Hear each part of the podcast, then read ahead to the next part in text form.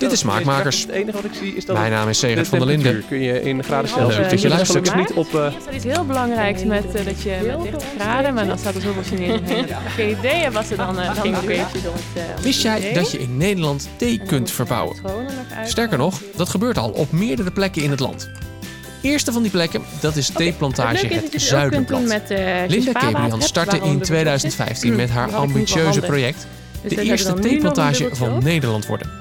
Inmiddels zijn we zes jaar verder en staat er in het Brabantse Soerendonk 1 hectare aan theeplanten. En verkoopt Linda haar thee aan horeca en natuurlijk via de webshop. Dat wilde ik met eigen ogen zien. Dus op en een regenachtige eh, donderdagochtend reed ik naar Soerendonk om natuurlijk ook wat van deze Hollandse thee te proeven. En die proeverij die begon met een heuse thee-champagne. Ik moet alleen wel even zelf de bubbels toevoegen.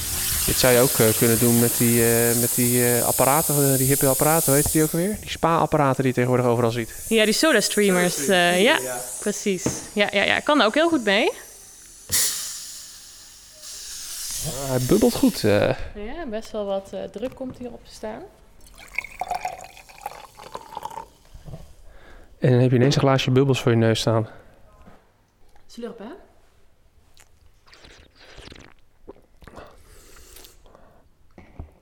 Oh, lekker. Heel fris inderdaad, ja. Je bent hem bijna alweer kwijt op het moment dat je hem doorgeslikt hebt. Er zit weinig... Ik snap dat je inderdaad dit zegt. Dit is inderdaad... eh, dit maakt even je, je... Dit neutraliseert je smaak heel erg. Ja. Thee is, ehm, zoals we dat noemen, laag in smaakvolume. Eh drink je wijn, drink je koffie, drink je bier. Dan neem je een slokje van. Ja, dat komt eigenlijk meteen bij je binnen. Ehm, maar op het moment dat jij thee drinkt, thee vraagt altijd van de drinker iets meer aandacht, iets meer focus van oké, wat proef ik nou? Thee heeft ook absoluut die complexiteit die wijn ook heeft. Eh, alleen is het veel lager in smaak. Wat niet betekent geen smaak, veel smaak absoluut.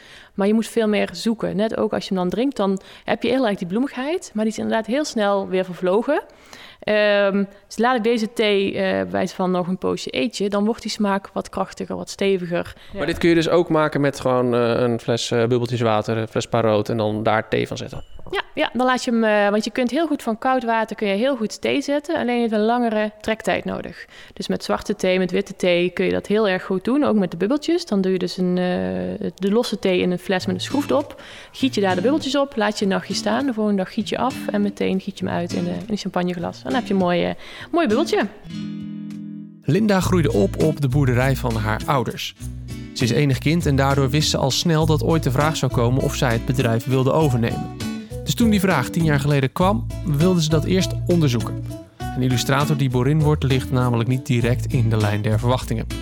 Toch werd ze dat wel, want tijdens de reizen die Linda en haar man maakten, werd ze enthousiast over thee. hoe tof product is dat. Het is een landbouwkundig product, maar het heeft ook heel erg te maken met een stukje vakmanschap. Dat is wat je dan ziet in, de- bij de productie. Ehm, maar je hebt ook te maken met, met cultuur, met verhaal, met kwaliteit, met beleving. En dat spreekt mij ook aan. Dus ik denk van oké, als ik het als ik het concept zo rond kan krijgen dat ik een stukje eigen productie heb. Ik wil daar wel een serieuze productie van maken, dat het echt een tak is binnen het bedrijf. Maar daarnaast ook ehm, ja, naar de agritourisme, wat we nu ook zien. Mensen willen steeds meer weten waar hun eten en drinken vandaan komt. Eh, die willen dat hele stukje beleving en verhaal. Nou ja, daar hangt thee natuurlijk heel erg aan vast. En dus heeft Linda inmiddels haar eigen theeplantage. Op 1 hectare van het bedrijf staan de theeplanten nu nog te wachten op de eerste pluk. Want eind mei, als ik deze podcast opneem, is het nog veel te koud voor die eerste pluk. De theeplant kan overigens heel erg goed tegen, eh, tegen vorst, tegen kou. Eh, als je kijkt naar landen van oorsprong, dus eh, China, Japan, Taiwan, ook daar vriest het. Ook daar ligt sneeuw in de theetuinen. Dus vorst is geen enkel probleem. En de theeplant zelf is ook al honderden jaren in Europa. Dus die is eh, prima opgewassen tegen ons klimaat. Ehm, maar ik zit gewoon mee waar een hele hoop boeren mee zitten. Het is gewoon koud. Ehm, het is gewoon heel lang een koude noordenwind geweest. Heel lang nog tot het s'nachts de temperatuur weer terugging tot naar het vriespunt. De natuur loopt een maand achter ten opzichte van normaal. Dus normaal begin ik eind april. Als de temperaturen weer omhoog gaan, dan eh, begin ik met plukken. Ja, het is nu eind mei en ik zit nog steeds vol spanning te wachten tot die eerste blaadjes er vanaf kunnen. Ja, je ziet inderdaad verschillende plant, plantensoorten. De ene met wat donkerder blad. We staan hier nu bij een soort die heeft echt een mooi, ja, vrij felgroen blad. En ehm, Geen, geen, geen bloemen of zo, geen bloesem of iets eraan. Nee, bloesem komt dit najaar. De theeplant is, uh, de officiële naam is Camellia sinensis, oftewel de theeplant zoals wij hem kennen. Maar als ik zeg Camellia, dan gaat er bij sommigen wel een belletje rinkelen. Dat is een plant die wij in Europa veel hebben, echt om de bloemen. Hier komen ook bloemetjes aan um, en die komen vooral in het najaar. Dan komen daar mooie witte of roze bloemetjes aan, een beetje afhankelijk welke Camellia je hebt. Um, en het najaar komen ook de zaadjes, die uh, hier en daar zie je onder de theeplant uh, liggen. Uh, maar het is eigenlijk helemaal niet de bloemetjes waar het bij deze plant om gaat. Het gaat echt om die allerjongste schotjes. En dan kun je hier zien, nou, je ziet een hele hoop oud uh, blad. Het is wat donkerder, het is wat grover. Als je het voelt, dan is het ook wat stugger. En wat ik nou, waar ik nou echt, nou ik kijk ze gewoon uh, uit de grond. um, dat zijn eigenlijk die allerjongste blaadjes die je hier overal tussendoor ziet komen. Die allerjongste blaadjes, die zijn nog lekker fris, die zijn nog lekker uh, soepel en lekker zacht. En daar zitten al die mooie theesmaken in. Van het oude blad kan ik wel thee maken, maar dan krijg je een heel bitter kopje. Ik zie wel, bedoel, je ziet, je zo kijkt, zie je wel allemaal kleine blaadjes. Ja. Maar wanneer zijn ze dan goed om geplukt te worden? Um, nou, als ze nog iets groter zijn, um, ja, dat is een beetje uh, de oog van de meester. Maar mm -hmm. dat, een beetje ervaring uh, leert jou van dat ze toch nog iets groter uh, moeten worden. Dan hebben ze een kantelpunt. Laat je ze dan langer staan, dan krijg je er weer geen, mooi, of ja, geen mooie thee. Niet, het, haal je er niet het beste uit. Dus het is wel op zoek gaan naar het juiste plukmoment. Maar dat is ook lastig, want als je die hele bos kijkt, dan zie je ook dat sommige knopjes die zijn veel kleiner dan de andere. Het groeit niet gelijkmatig. Dus dan heb je het bijvoorbeeld over een first flush. Dat is in uh, theeland is dat een belangrijke, mm -hmm. de allereerste pluk. Maar die allereerste pluk bestaat vaak wel uit een paar pluks van dezelfde plant. Omdat niet al die jonge schotjes zijn allemaal tegelijk goed om te plukken.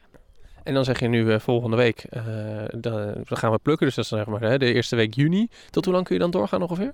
Um, het seizoen is eigenlijk een half jaar. Normaal begin je in april en dan gaat het door tot augustus, september. Ook een beetje afhankelijk van, uh, van het verloop van het seizoen. En dan heb je in het seizoen, dus in dat half jaar, heb je ongeveer, moet je tellen, tussen de vier en de vijf pluks heb je. En die verdeel ik dan in een eerste pluk, dus een lentepluk en een zomerpluk. Nou ja, dit jaar ben ik ook heel benieuwd. Maar normaal heb je, is dat de, is dat de, insteek. En uh, de plant bloeit eigenlijk door of groeit door tot oktober. Nou, dan krijg je dus de bloemetjes en de zaadjes.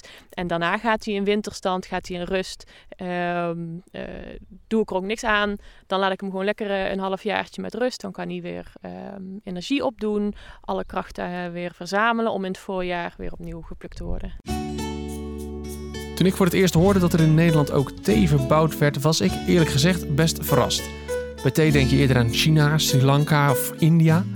Toch groeit die plant hier al eeuwenlang met dank aan de handel die we dreven met die eerder genoemde Aziatische landen. In de 17e eeuw, toen is het eigenlijk al begonnen, toen dreven wij handel met die landen. En vanaf toen zijn die zaadjes uh, ook bij ons gekomen, zijn de planten bij ons gekomen. Uh, maar we zijn natuurlijk begonnen met het product thee zelf. Um, thee is heel lang een beetje een ondergeschoven kindje geweest als je kijkt naar hier. In Nederland, wij zijn natuurlijk echt koffiedrinkers. We hebben verschillende van die koffierevoluties uh, uh, gehad. En um, nou ja, thee werd altijd, uh, zat een beetje of in de geitenwolle sokken kant. Of als ik ziek ben, en zeker een man gaat geen thee drinken. um, nu merk je dat dat aan het uh, veranderen is. Die koffie, die kennen we nu wel een beetje. De, nog steeds wordt er veel gedronken hoor. Maar mensen willen toch altijd weer iets, uh, iets nieuws, iets anders. Um, maar mensen zijn ook steeds meer op zoek naar een puur product. Zonder bijvoegingen, maar wel kwaliteit. Ze willen verhaal, ze willen beleving. En thee is een product wat dat allemaal heeft. Doordat de wereld nu kleiner wordt, uh, bedoel ik makkelijker uh, kunnen we de goede thee halen uit landen van oorsprong. Kunnen we die verhalen en de cultuur erachter naar ons toe meenemen. En uh, je merkt dat ja, mensen in het algemeen, dan praat ik over Nederland, maar eigenlijk ook in, uh, als ik collega's bekijk in andere landen van Europa, die hebben dezelfde tendens. Die zien dat mensen steeds meer willen weten waar komt mijn eten en drinken vandaan, hoe wordt het gemaakt. Um, en daarnaast zie je ook een beweging opkomen van mensen die ooit bewust kiezen voor geen alcohol, of ze ziek zijn of zwanger of dat gewoon niet willen. Maar als jij een lekker diner hebt, dan wil jij daar echt van kunnen genieten. En dat doe je vaak met een wijntje, maar een ander alternatief is er niet. En je ziet nu dat thee daarin ook zijn rol opeist. Want thee heeft um, eigenlijk dezelfde complexiteit als wijn dat heeft. En die kan ook een gerecht Uh, nou ja, 1 plus 1 is 3. Uh, spijs en drank samen maakt een nieuwe smaakcombinatie. Um, thee heeft dat ook. En um, dat merk je dat nu, die, die, tendens is al een aantal jaar gaande, dat dat um, ja, eigenlijk alleen maar meer terrein wint voor thee. Dus ja. jee. goed voor jou. goed voor jou. Hey, maar hoe komt het dat die plant het hier zo goed doet? Um, nou ja, ten eerste is het gewoon een sterke plant die heel goed tegen vorst kan. Als je kijkt naar de kwaliteitsthee die ook komen uit China, uit uh, Taiwan, uh, Japan, nou, noem maar op. Die plant die heeft hetzelfde ritme als hier. Een seizoen van een nou ja, aantal maanden, half jaar bewijzen van, dat is ongeveer. Uh, waarin die groeit, waarin die bloeit. Maar dan heeft hij ook een half jaar de rust nodig om weer die kwaliteit te hebben. Dus waarom doet die plant het hier zo goed? Omdat hij eigenlijk het gelijke seizoen heeft als in die landen van oorsprong. Een half jaar groeit hij en dan een half jaar staat hij rust. Ja. Maar, maar bijvoorbeeld de temperatuur, bedoel, we, we staan hier niet, nou, ja, langzaam iets meer, maar nog niet echt bekend om onze warme zomers bijvoorbeeld. Ja. Uh, vaak veel, veel regen. Uh, dat, dat maakt allemaal dan niet zo heel veel uit ervoor? Uh, nee, je ziet wel dat je hier een langzamere groei hebt. Dat heeft ook vooral te maken, wij zitten hier een stuk verder van de evenaar af. We hebben ander nou, zonlicht, zoals het heet, minder rood licht. Uh, bij van in China kunnen ze beginnen met plukken als de plant drie jaar is. Nou, ik begin hier vanaf een jaar of vijf. Dus dat is wel een verschil. Ook in het seizoen gaat het iets minder snel dan in die landen. Maar een langzamere groei heeft geen effect op de smaak. Juist een positief effect. Omdat je langzame groei hebt, je betere ontwikkeling van de smaak uh, van de aroma's in, de, in het blad. Um, maar de opbrengst is lager per plant of per hectare dan in die landen. Dus dat is wel iets waar je altijd rekening mee moet houden. Maar het kan en het lukt om een hele mooie thee daarvan te maken. Ja. Je zei er zijn verschillende soorten theeplanten hier om ons heen. En, en, wat, kun je daar eens iets meer over vertellen, over die soorten? Ja, je hebt, uh, thee is eigenlijk heel vergelijkbaar met appels. Je hebt één appel, maar je hebt de Elstar, de Granny Smith, de Pink Lady. Nou, dus met thee ook. Je hebt één theeplant, dus de Camellia sinensis. Maar daarbinnen heb je duizenden variëteiten. En iedere variëteit heeft zijn eigenschap op een bepaald stukje. En dat kan zijn op groei, dat kan zijn op smaak, dat kan zijn op uh, nou, bijvoorbeeld oxidatie, dus het bruin worden van het blad wat je wilt bij zwarte thee. Sommige variëteiten gaat dat gewoon ontzettend snel. Nou, als jij een producent bent van zwarte thee, is dat interessant, want ja, overal geldt de regel, tijd is geld. Dus als het blad sneller oxideert, daar is bijvoorbeeld een eigenschap.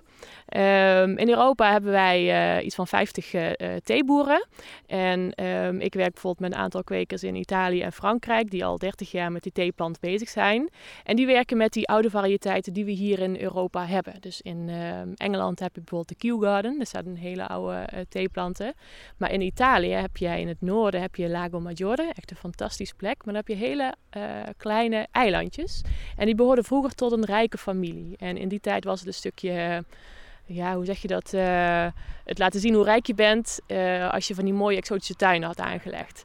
En daar heb je dus die, uh, ook die hele oude theeplanten staan daar. En van daaraf komen eigenlijk deze theeplanten. Maar als je dan vraagt precies de variëteit, ik zou het niet durven zeggen, want dat is na die tijd eigenlijk niet meer na te gaan. Um, maar het is wel een plant die het hier goed doet. En dat is voor nu het belangrijkste. Um, dat verhaal is een beetje tweeledig, want er is in Nederland geen één appelboer die niet weet of je de Elster of de Granny Smith heeft. Dan kan je ook niet meer bij de supermarkt aankomen van ja, ik heb hier appels, maar ik heb geen idee wat het is. Um, maar het is hier in Europa eigenlijk wel de start van, eigenlijk van alle boeren um, uh, hier. We hebben planten die het heel goed doen. We maken hele mooie thee, maar precies de variëteit.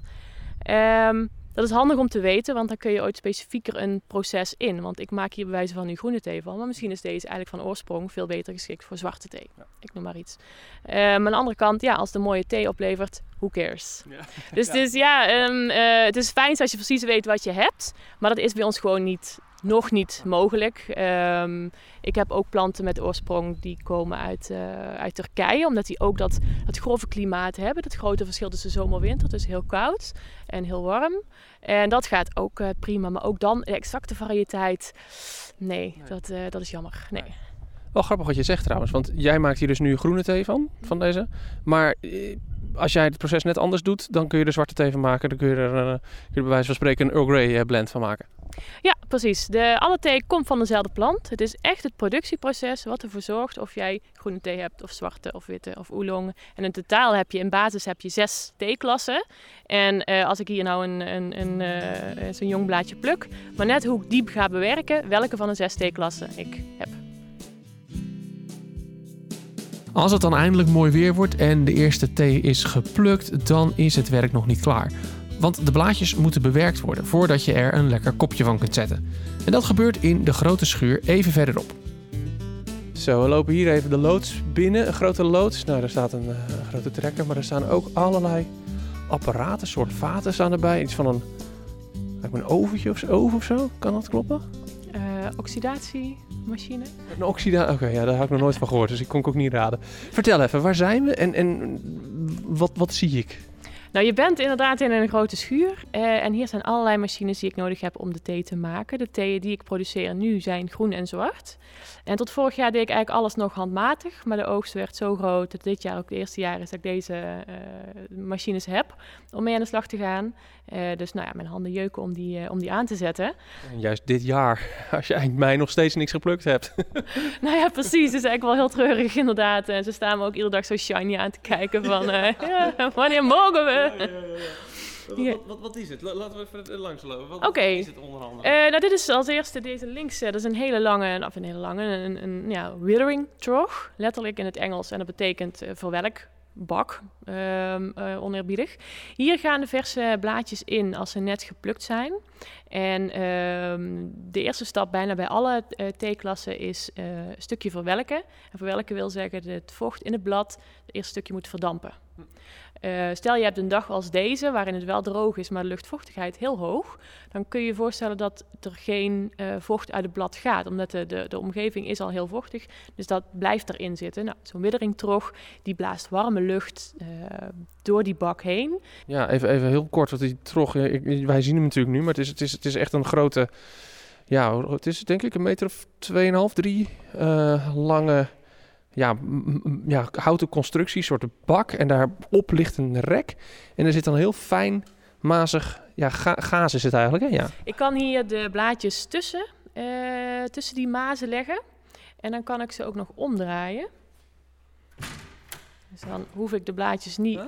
om te draaien. Dan kan ik zo in één zwiep draai ik het hele rek uh, om. Dan kun je, kun je allebei de kanten kun je kun je ze volledig goed, goed laten, uh, uh, hoe zeg je dat? Ik wil zeggen laten drogen. Dat is eigenlijk ook natuurlijk wat je doet, het water laten verdampen. Het is ja. een soort droogproces. Ja, ja, ja. De, aan de zijkant kan er, zit er dan een, een, een uh, die zit er nou niet in, maar een, een kachel en die blaast warme lucht door. Ja. En zo krijg je wat meer, wat sneller ook de verdamping in het blad. Nou ja, ga ik groene thee maken, dan moet ik als eerste zorgen dat de thee niet meer gaat oxideren op het moment dat ik het blad pluk, start het oxidatieproces. En oxidatie kennen we allemaal. Nou, even weer terug naar de appels. Je neemt een hap uit de appel, je legt de appel weg. Waar jij gebeten hebt, dat wordt bruin. Dat is oxidatie. Dat wil jij bij zwarte thee, want zwarte thee is helemaal zwart, helemaal geoxideerd. Groene thee noem je groene thee omdat het blad heel groen is. Maar uh, door het plukken start jij de oxidatie, want er kan zuurstof bij. Uh, nou, hoe stop ik nou dat bruin worden? Dat gebeurt door verhitting. Ga je naar Japan, dan gaat dat door middel van stomen. Um, kijk naar de rest van de, van de theewereld, dan gaat dat door middel van ja, vaak een wok. Dus er zijn nu twee grote, ja, letterlijk woks eigenlijk die je ziet staan. Um, die zijn daarvoor bedoeld. Ja, er staan inderdaad twee grote, ja, grote bakken metaal. Ze zijn inderdaad helemaal, helemaal bol. Inderdaad van een wok, maar dan wel een wok formaatje nou, behoorlijk, uh, ik zeg altijd, we zeiden thuis altijd formaat weeshuis. Dat uh, moet eruit kunnen eten ongeveer. Hele grote constructies. En, en, en daar doe je dat proces dus mee. Daarmee stop je dus die oxidatie. Ja, die wok die worden tussen 250 en 350 graden heet. Dus dat is echt uh, flink. Echt wokken? Echt wokken, echt heet inderdaad. Dus flink handschoenen aan, anders dan hou je geen handen meer over. Um, en dan gaan die blaadjes uh, gaan in die wok. Uh, geen olie of wat dan ook, gewoon echt puur erin. Dus je moet wel zorgen dat jij goed um, die blaadjes in beweging houdt. Omdat ze anders ja, aanbakken. Maar door die verhitting leg jij het enzym stil, wat zorgt voor die oxidatie. Dus de oxidatie stopt. Um, dan haal je de blaadjes eruit en dan ga je rollen.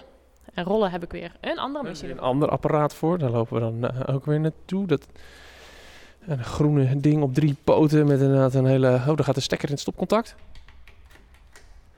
Dus deze kan ook gewoon, kunnen we ook even in, in werking zien. Er zitten twee... Ja, wat is het? Oh, dat had ik niet gedacht.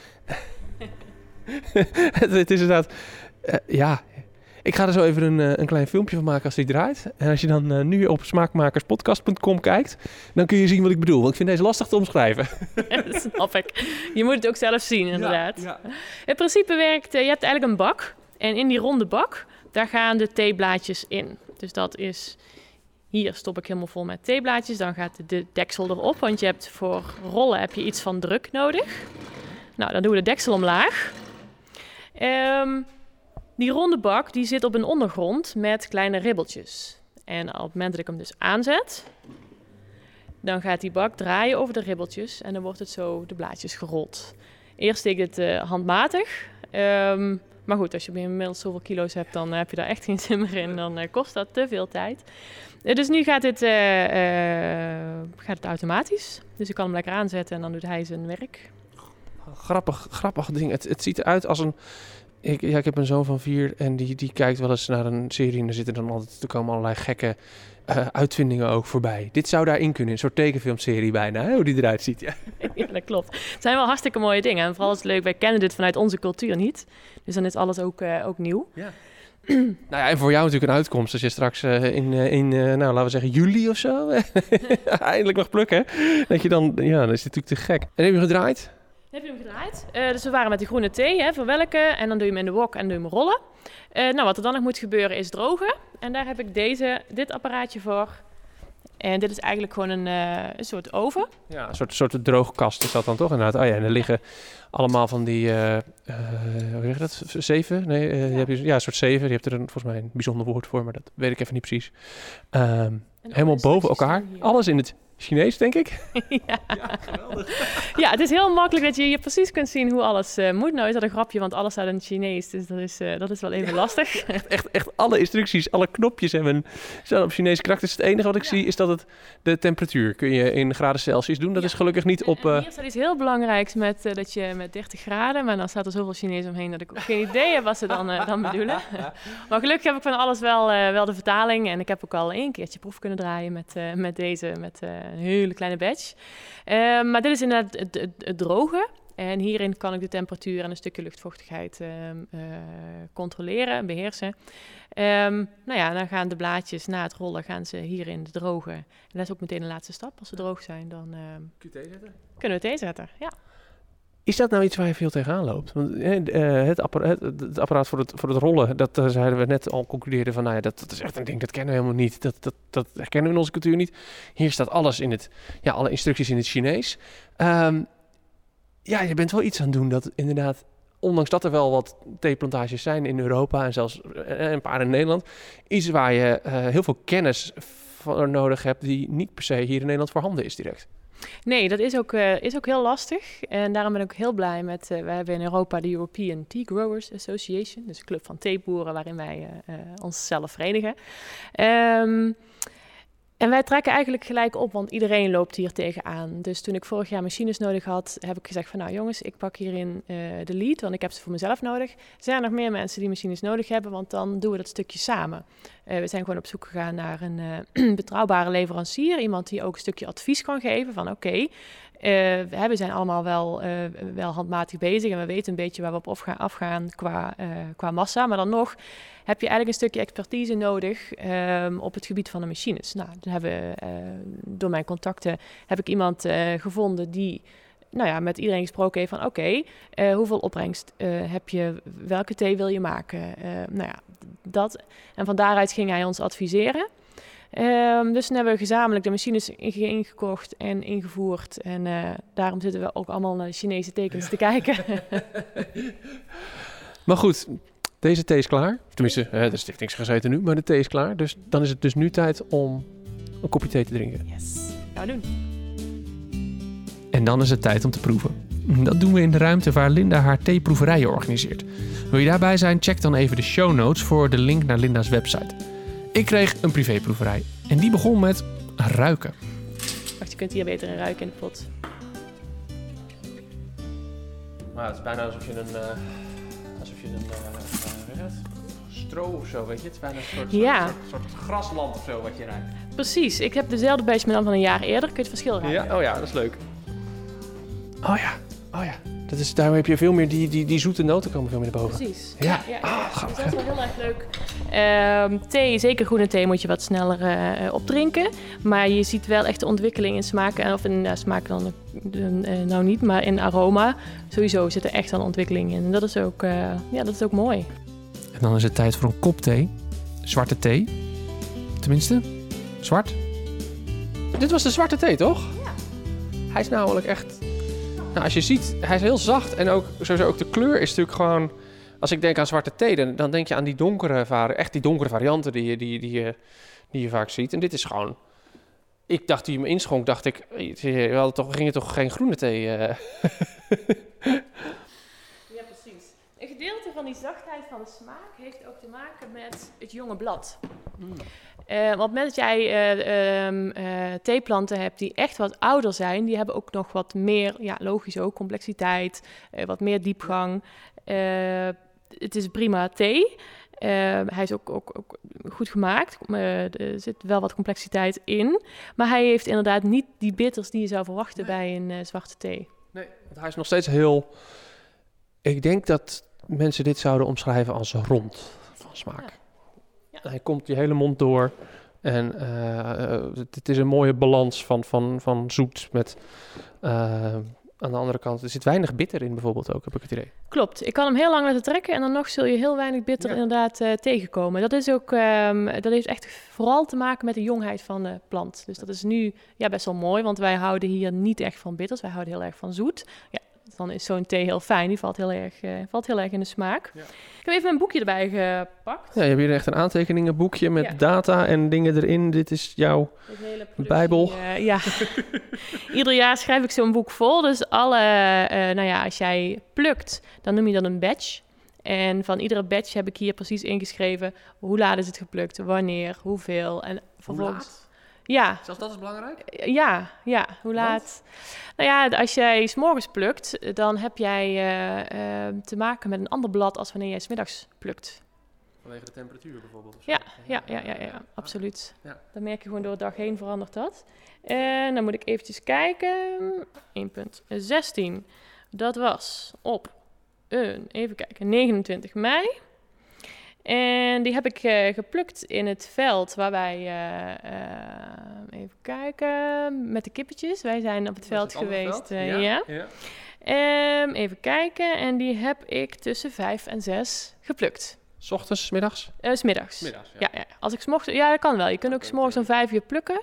Ehm, maar dan moet het al wel droog zijn. Als het blad nat is, dan ga je sowieso niet plukken. Dus als het Ah, regent, ja. dan eh, ga je ook niet, eh, niet plukken. Even kijken. Nou, dan heb je een stukje verwelking wat je moet hebben. Dus dit blad heeft de hele nacht verwelkt. En even kijken, dan schrijf ik ook precies op van hoeveel. Want ik ben altijd op zoek naar een bepaald percentage en een bepaalde geur die daarbij hangt. Dus toen ben ik om, even kijken, om 11 uur s morgens de volgende dag. Ben ik me gaan rollen. eh 25 minuutjes. En toen heb ik hem laten oxideren. En even kijken, dat eh, ging om, eh, om kwart voor vijf 's middags ben, ik hem gaan, eh, ben ik hem gaan drogen. Dus dan ging hij toen nog in de, in de wok, wat lagere temperatuur. eh, ben ik begonnen met een temperatuur van 240 graden. En daarna ben ik gezakt naar een temperatuur tot aan de 70 graden om hem te drogen tot het, eh, tot het droog is. Wauw. En dat is ja, wat je nu drinkt. Maar dat is natuurlijk, ja, ik bedoel, ik, ik zit nu, ik ben ergens verbaasd om dit te zien. Aan de andere kant denk ik, ja, tuurlijk is dat, wil je, jij wil, uiteindelijk wil jij een soort constante kwaliteit kunnen garanderen. En dan is dit natuurlijk super belangrijk. Ja, dat is ook. Thee is een natuurproduct, dus dat betekent dat ieder jaar smaakt anders. Sowieso. Maar daarnaast, als ik twee dagen na elkaar pluk, en ik doe precies hetzelfde, ik start op hetzelfde moment, ik pluk evenveel, productieproces, alles helemaal hetzelfde, dan nog zullen die batches anders smaken. Dat is super tof. eh, en dat is hartstikke leuk om dat zo, eh, zo terug te kunnen eh, zien. Maar ik leef bijvoorbeeld ook aan de horeca. En horeca snapt, net als wijn, een jaar is dan het andere. En die snappen ook nog, een lentepluk is anders dan een zomerpluk. Maar ik kan niet bij hun aankomen dat het iedere keer anders is. Dat, eh, daar kom je maar bij heel weinig plekken mee, eh, mee weg. Dus een constante kwaliteit is ook, gewoon, eh, is ook gewoon belangrijk. In het begin schiet het inderdaad nog alle kanten op. Maar als het goed is moet ik het nu wel zo onder controle hebben... dat ik enigszins gelijke kwaliteit kan bieden. Eh, en je kunt natuurlijk nog een stukje blenden. Tijdens het gesprek maak je al een aantal keer de vergelijking tussen thee en koffie, thee en wijn. Eh, wijn waarvan we allemaal hoog opgeheven, complexe smaken, weet ik het wat. We weten welke druiven lekker vinden en waar die vandaan komt en et cetera, et cetera.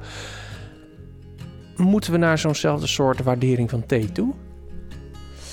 Ehm, nou, niks moet, maar ik denk, ehm, als ik ooit terugkrijg van Cox, als die mee aan de slag zijn gegaan, die zien daar de kwaliteit in. Het is niet alleen maar het verhaal wat het product maakt, het is het product zelf wat zorgt dat al die verhalen daarin opgehangen kunnen worden. Dus het is ehm, echt een heel mooi product en ehm, we mogen zeker naar een stukje meer waardering daarvoor uh, naartoe. Um, maar het is, het is structureel een ander product dan wijn of uh, koffie. Ik had toevallig gisteren met een, uh, met een vriendin die ook in een thee zit, eigenlijk hier specifiek een uh, ja, discussie, nee, gewoon een gesprek over. Er zijn heel veel mensen die zijn in Nederland geïnteresseerd in thee. En die gaan allerlei opleidingen doen. En in Nederland heb je dan het woord thee sommelier. Daarmee creëer je meteen een bepaalde verwachting omdat sommelier, er is geen één thee of geen één uh, restaurant wat jou aan gaat nemen omdat jij thee-sommelier bent. Ga je in de wijn kijken, in een restaurant heb je een sommelier, ja, maar die doet ook daar thee en een koffie bij. Die is ook de gastvrouw of wat dan ook. Ga je naar de koffie, heb je barista's. Um, dat heb je in thee niet. Dus dat is, dat is een, een lastig uh, stuk. Thee is een, een, een fantastisch product, wat vind ik wel absoluut wat meer uh, voet in de grond mag krijgen. Daarnaast is het ook een lastig product, want wil jij in de thee, dan ben je vaak of een theewinkel. Of jij bent inderdaad een wijnsommelier met een specificatie in thee. Dus het, het, praktische stuk is ook wel meteen nog een lastig stuk. Vroeger, voordat de theezakjes waren, waren er in, in de bedrijven, was het allemaal losse thee. Toen had je een theedame die daar allemaal voor zorgde. Het theezakje heeft die theedame een beetje weggeduwd. Um, dus ja, waar moeten we naartoe? Moet, krijgen we zo'n theedame bij wijze van weer terug? Ja, dat, dat zou heel tof zijn, maar daar moet het wel, uh, ja, daar moet het wel kunnen natuurlijk. Veel smaakmakers voor deze keer. Voor mij als maker een van de leukste afleveringen tot nu toe. Heb jij er ook zo van genoten? Stuur me dan gerust eens een berichtje op Instagram of Facebook. De linkjes vind je in de show notes. Over twee weken dan ben ik er weer. Dan praat ik met Jonneke de Zeeuw, beter bekend als Mooncake. Een stevig gesprek over haar pamflet dat eind juni uitkomt. Het heet All Inclusive aan de keukentafel. Luisteren kan over twee weken en als je je abonneert op de podcast, verschijnt de nieuwe aflevering vanzelf in je feed. Voor nu bedankt voor het luisteren en tot snel.